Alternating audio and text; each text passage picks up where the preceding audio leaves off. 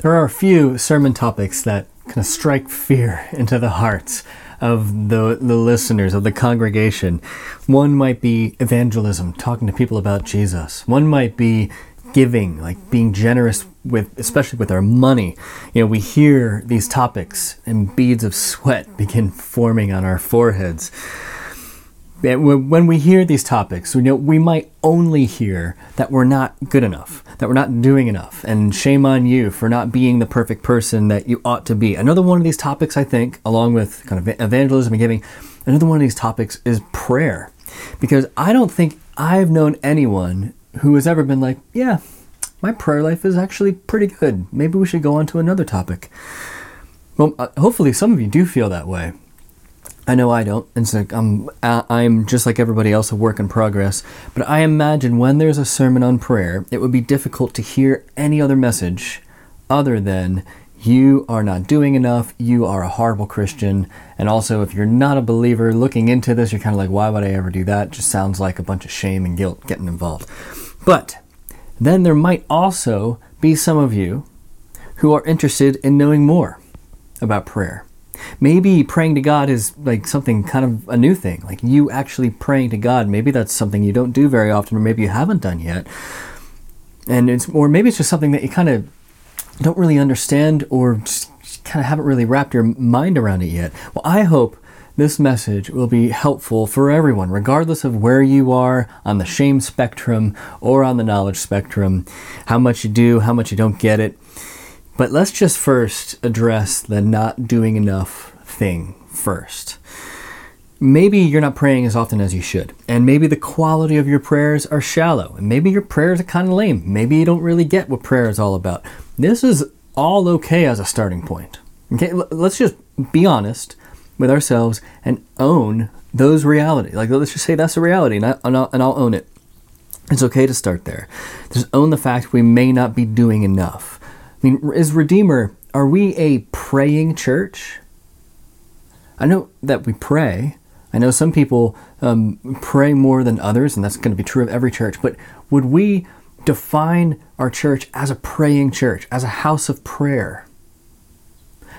I don't think we're really near that yet. I think we have a long way to go in that, which is one reason why I'm picking this for us to speak on uh, and, and learn through this morning. I think we have a long way to go if we truly want to be a praying church. I would love to be a praying church. I would love for Redeemer to be known as a house of prayer, but we're not there yet. And that's okay because God knows kind of how far away we are more than, than we do. And He's not going to call us to a level of perfection immediately. He's going to give us the next kind of small steps. Where are, where are we now, and where are the next small steps to grow, so that we might be, um, so that we might have a dynamic prayer life, or that Redeemer might be a praying church. I think God is happy to show us the next step, and we should be happy to obey just that next step. We don't have to worry about the 10 after that or the 100 after that, just whatever is that next step. So let's come to the topic of prayer with patience and with humility and with grace for ourselves. God has given us grace. Why are we not giving ourselves grace?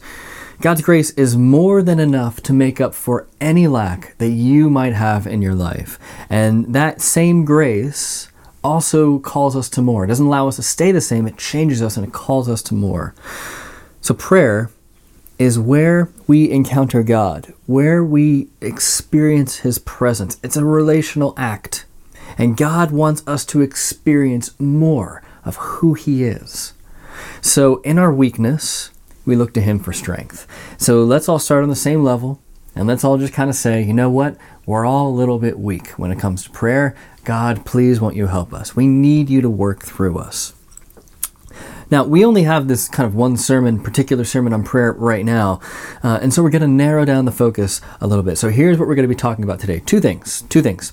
First, to uh, persist in praying, and secondly, to presume God is at work.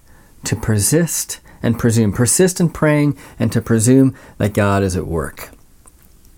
But before we even get there, let's just kind of back up, start at the beginning, kind of ask what really is prayer? Let's not assume that we get it or that we all know it. Some of you might know that you don't get it, and some of you think you get it, but you really don't. prayer is just talking to God. It's a very simple thing just talking to God. God doesn't require big words. God doesn't require a theological vocabulary. God doesn't require a, a kind of sweeping, broad statements. God doesn't require us to talk like this when we're talking to Him all the time and adding extra syllables uh, at the end of sentences. Uh. He doesn't require you to have something well formulated.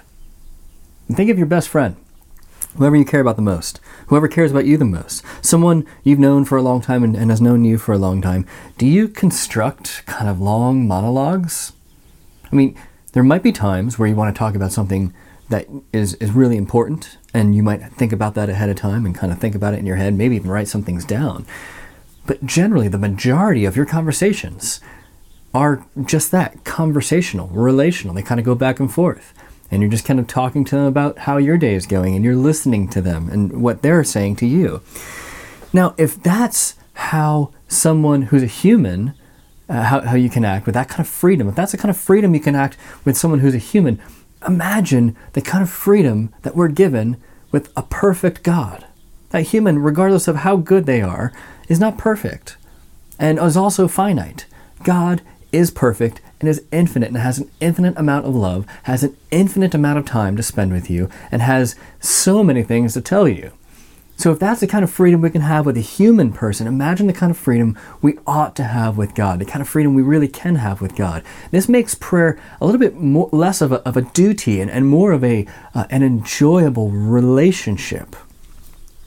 So, if prayer feels overwhelming, and maybe it does for a lot of you. I think that's fine for it to feel overwhelming, but just kind of maybe take a step back and think of it as this you're talking to the person, God, who loves you more than anyone else in this world and who cares about mo- you more than anyone else in this world. You're just talking to that person.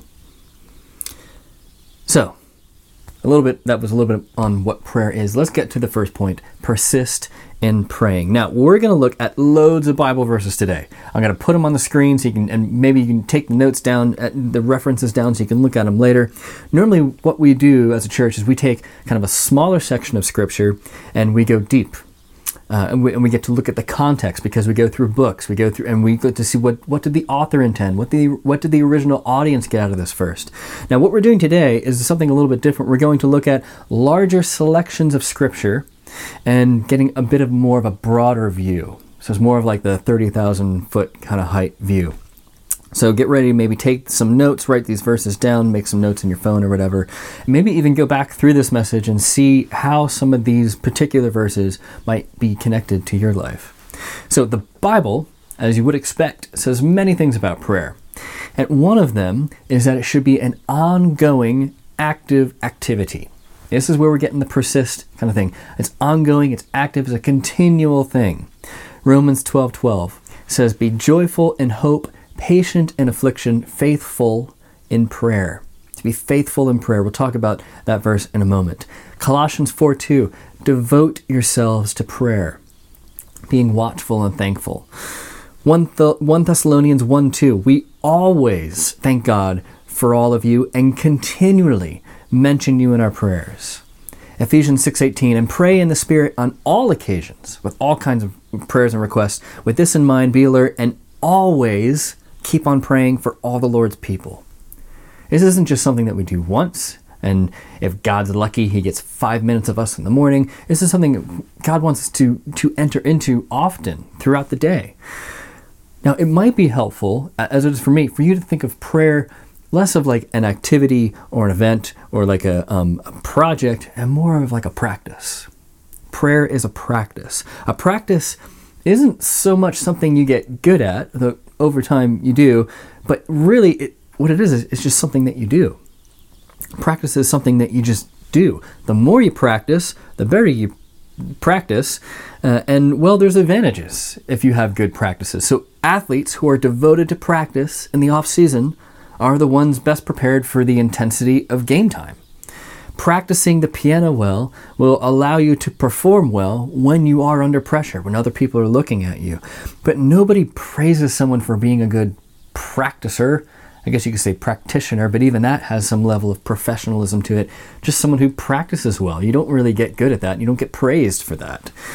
Prayer is all about the practice. And I hope maybe that could be a freeing thing because it tells us anybody can do it. Anybody can practice the piano. Anybody can. No one has to even hear it. Really, anybody should do it. It's a wide open invitation, prayer is a wide open invitation to experience God. And so let's look at how some of those verses that we just mentioned, how what it means to persist in prayer. So first, persisting in prayer is devoting yourself to it. Romans 12, 12 that we mentioned earlier. Be joyful in hope, patient in affliction, faithful to prayer. We're going to look at that word faithful. It means devoted, to attach yourself to something, to be kind of busily engaged in, not kind of passively, but ongoing, and to focus on. I mean, worship really is kind of what we give our attention to, what we focus on. And it also has this idea of, of a labor. Like there's a perseverance action, an endurance kind of action. You don't have to persevere or endure easy things. You have to persevere and endure through hard things, through difficult things. Sometimes prayer will feel like a labor. It's not going to come easy and flow and we'll kind of be like these spiritual beings kind of floating in the air. Sometimes it's work. Prayer often is work. Uh, another verse that we mentioned was Colossians 4 2. It says this Devote yourselves to prayer, being watchful and thankful. Devote yourselves. That same word devote there is the same word in Romans 12 12 as being faithful. Again, it's that same kind of thing. Prayer is an activity of watchfulness. Activity of watchfulness, being attentive, being alert, first to yourself in your own heart, which is kind of what we overlook first, if we're honest, and then to others, uh, and then to our city and to larger things. It's like when you're angry, when you find something difficult, bringing yourself in humility before God and talking to Him instead of doing whatever else we would do first. See, prayer is an activity of thankfulness. When things go well, we bring that to God as well, and we say, Thank you for that. So, persisting in prayer is devoting yourself to it. Persisting in prayer is an ongoing, continual practice.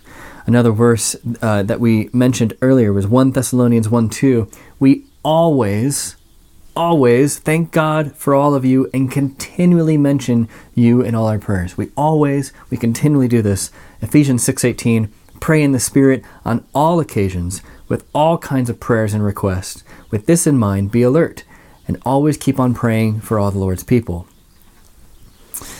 1 Thessalonians 5:17 very simple pray continually or pray without ceasing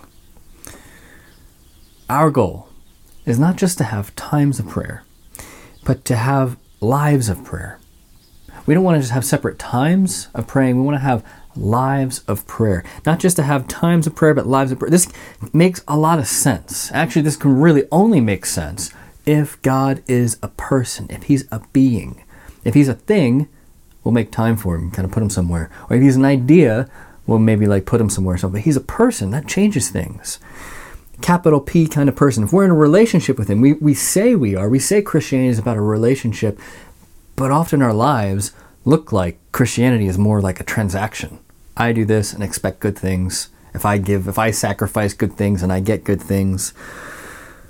I mean, it's kind of like if you were in a good marriage, you wouldn't hear one hear somebody saying, "Oh, just haven't talked to them in a, in a month."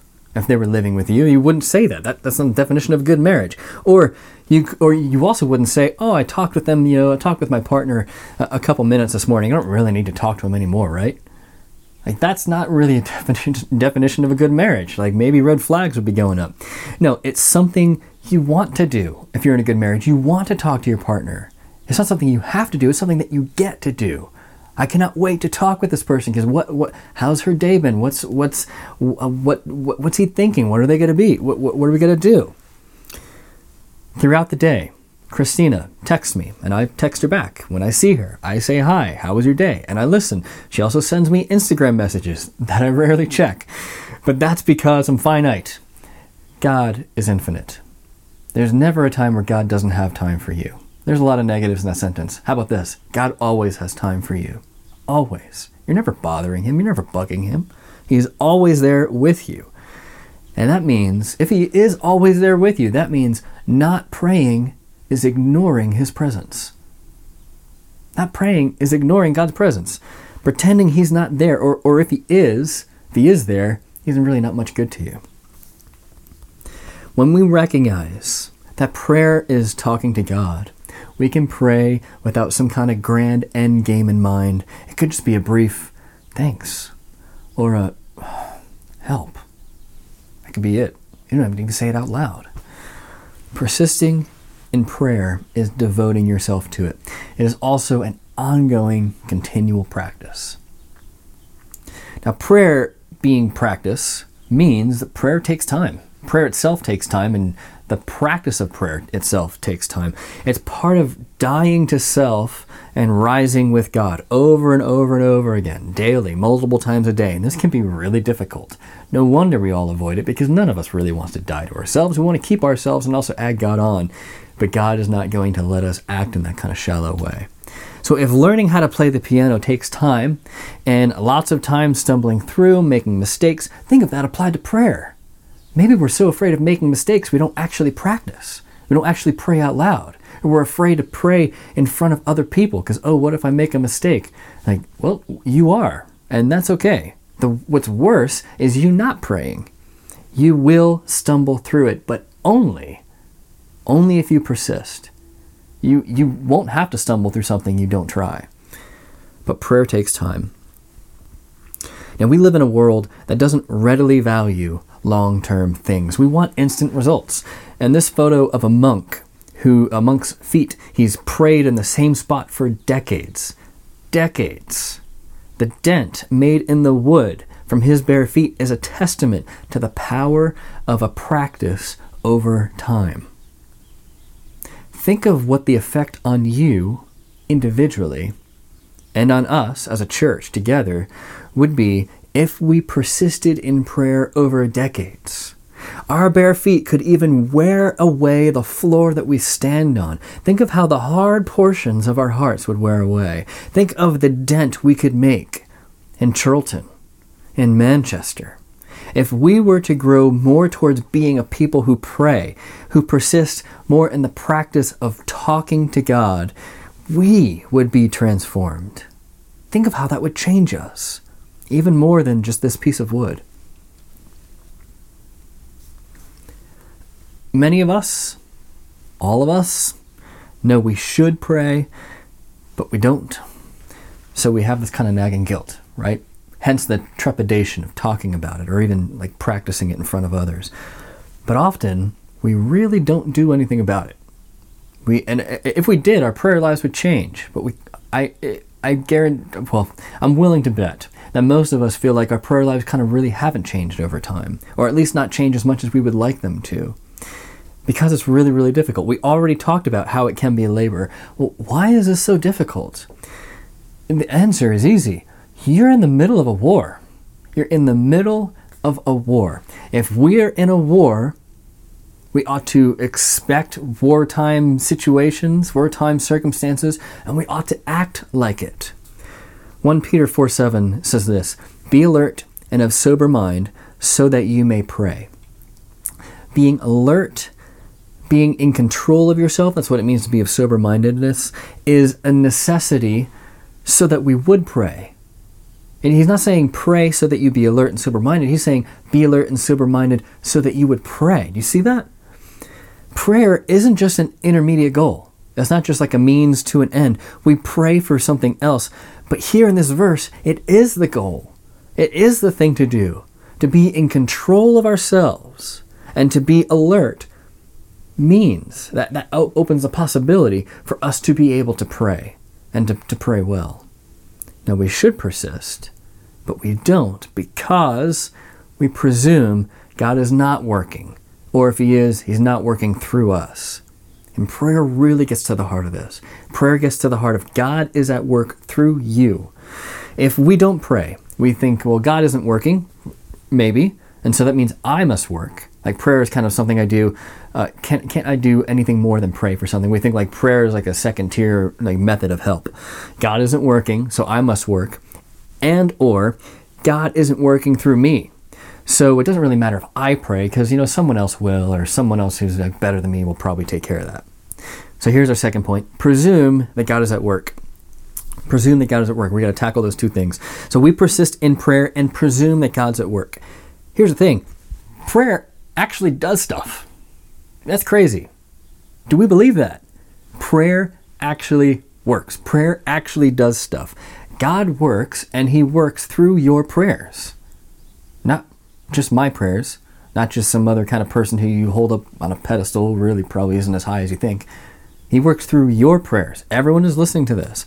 Let's continue some verses that we brought up from the previous point. Colossians 4. So we, we read 4 2. Now we're going to continue and read through verse 4. Devote yourselves to prayer, being watchful and thankful. Okay, we heard that. Here's the next step.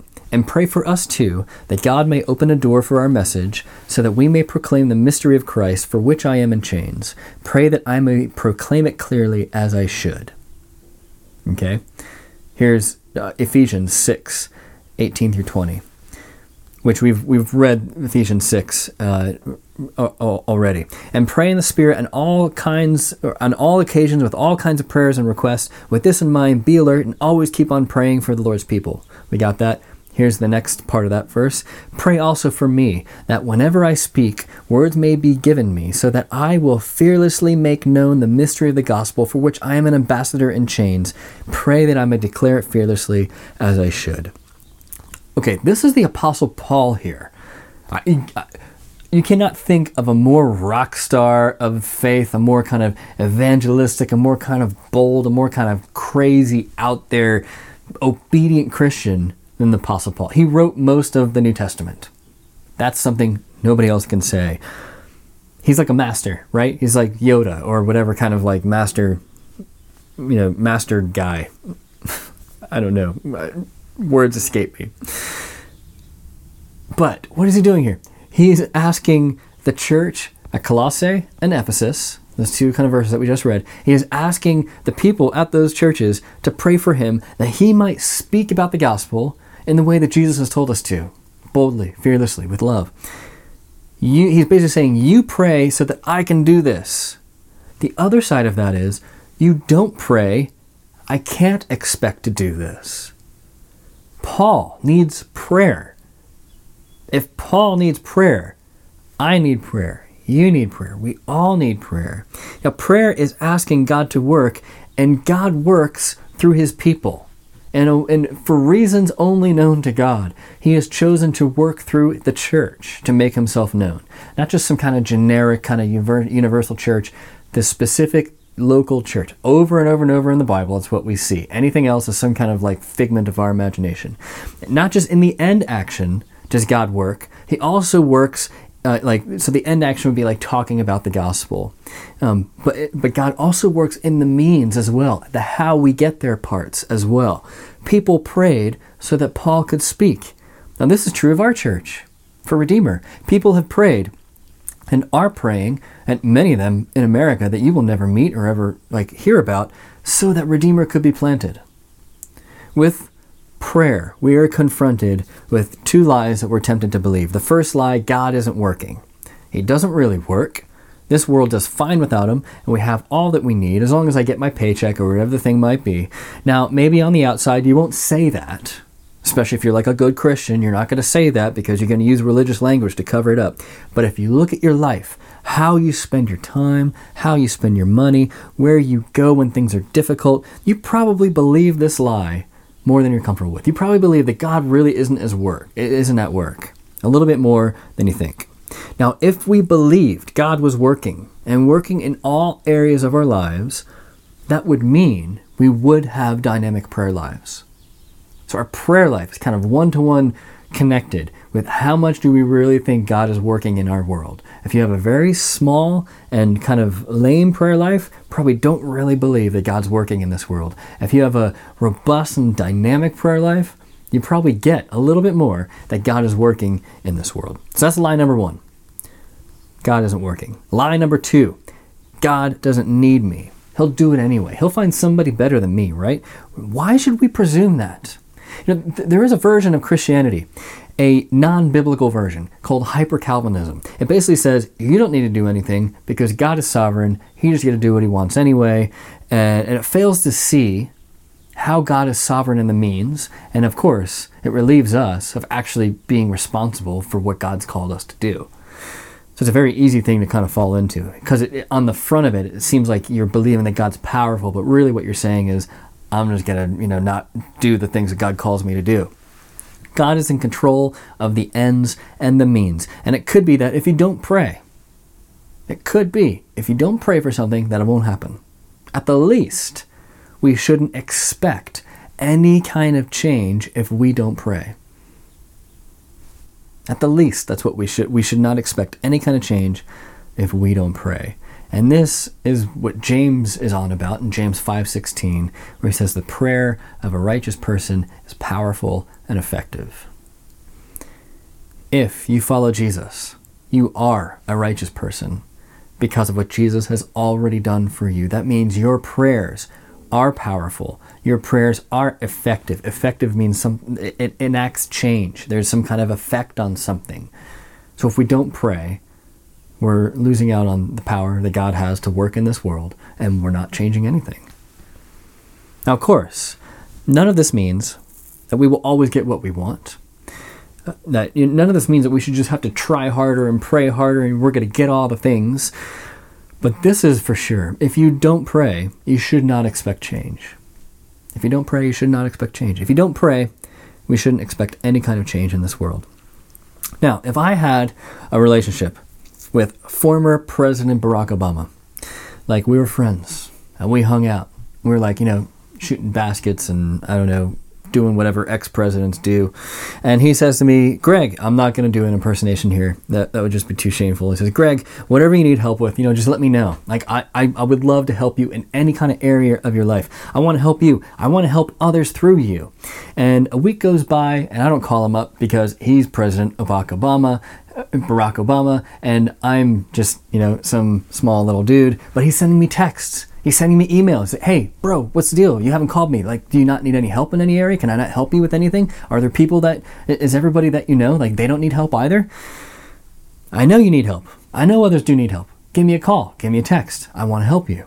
Now, first off, it would be really hard. Well, I mean, that, that in general is hard to believe, but it would be really hard if Obama said, Why are you, like, you should call me up. That would be hard to believe, right?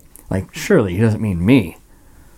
We, but once I get over that, and hopefully I would, because I'm hearing his words over and over and over again, and I believe his words to mean that he's not actually lying to me. If that was true, it would be insane for me to not call him up. It would be insane for me to not ask for help. How could I afford not to? If you found out in Redeemer that I had this direct line to Obama and I was like too afraid to use it or I just felt like awkward. I was like, I don't know, what are we going to talk about? Or maybe uh, maybe he doesn't care about little old me. You all would be like, "What are you doing? Go give Barack a call." Like at, le- at the least see what he's doing. That's at least kind of interesting, right? Who else would have that kind of opportunity? We should take it like I, I should take advantage of that opportunity. How could I not how could I squander that opportunity? So of course, Eventually, hopefully, I would call him up. I, I would call him every day if he let me. I would interact with him all the time if, if he had the time for that. How could I not take advantage of that? I'd let myself down as well as anyone else connected in my life. Of course, of course, the same is for us. If you had the Obama connection and didn't take hold of it, you see, it's more than just about you and your life. It's about your friends, your neighbors, your work colleagues, your family. It's if you're part of Redeemer, this is about your church. You, every single one of you, you have an integral part to play in God's mission. This isn't just the church, though it, includes the church, but it's not just the church. I, I I'm willing to bet you are more important to God's mission than you think. I believe that. I don't think any of us realize really how how much kind of responsibility and uh, an investment God has given us in His mission. Thinking we don't have a part to play, thinking that we're no, that's that's for somebody else. What that does is that like kind of frees us from really jumping into what God's calling us to do. No, I'm not like this person, or I'm not like that person, so it doesn't really matter if I persist in praying like somebody else will.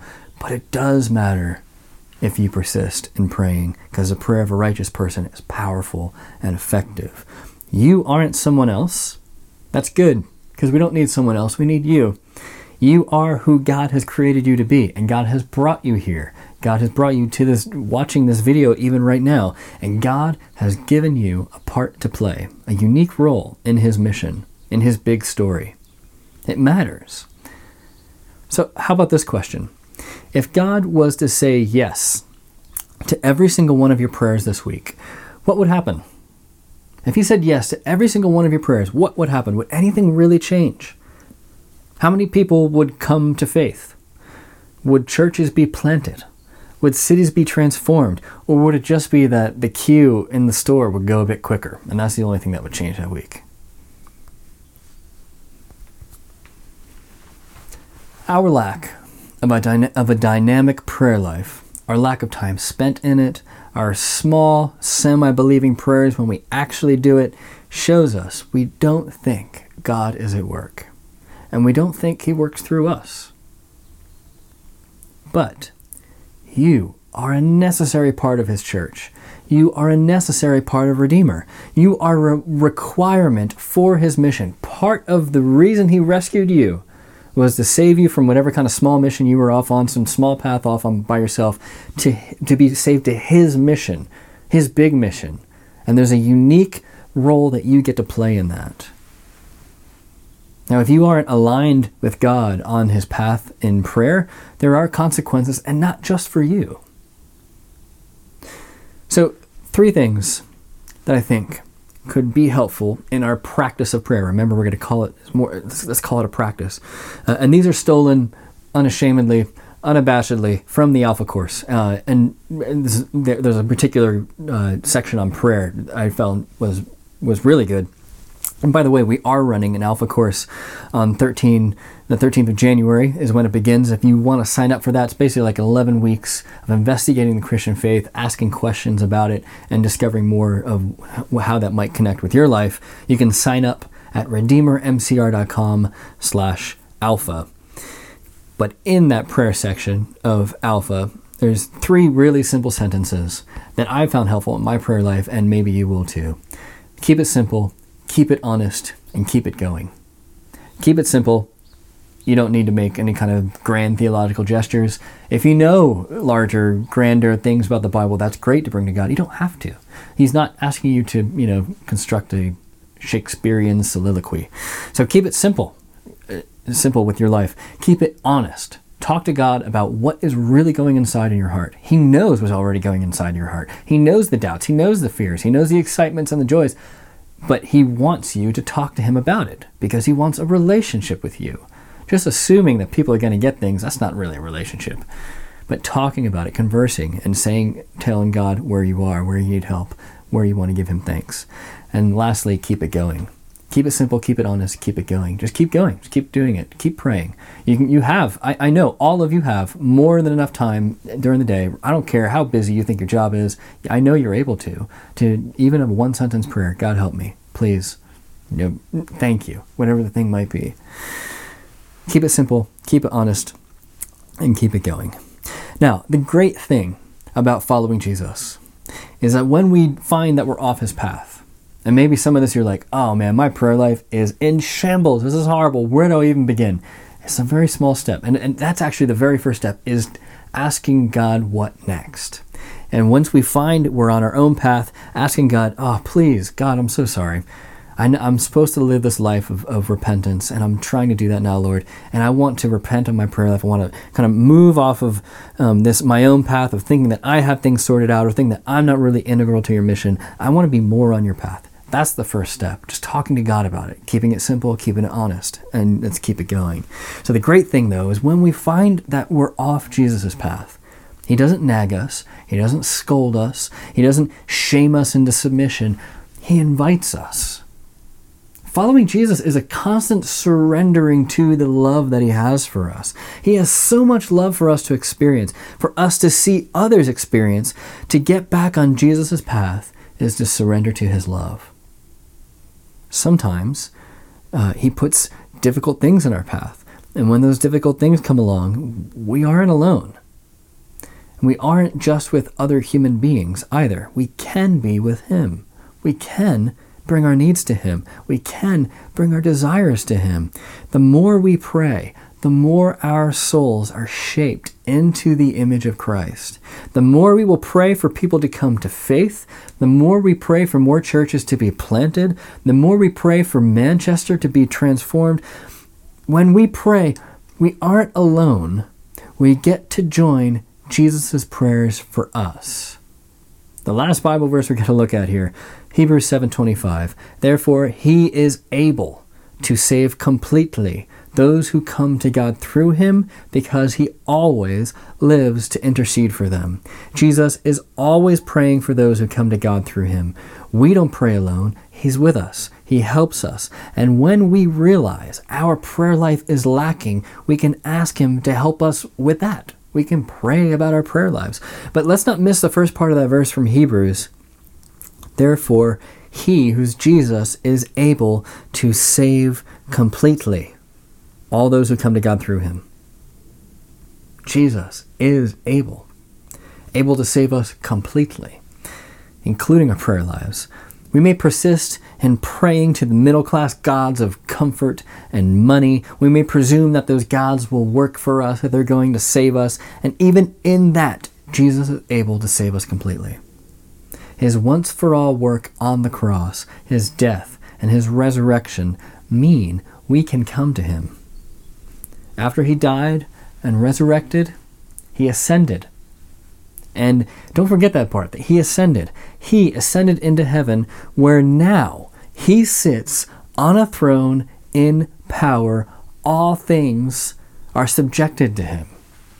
He has all things under his feet. He has and he has chosen to work through his church. He has chosen to work through Redeemer, one of his churches.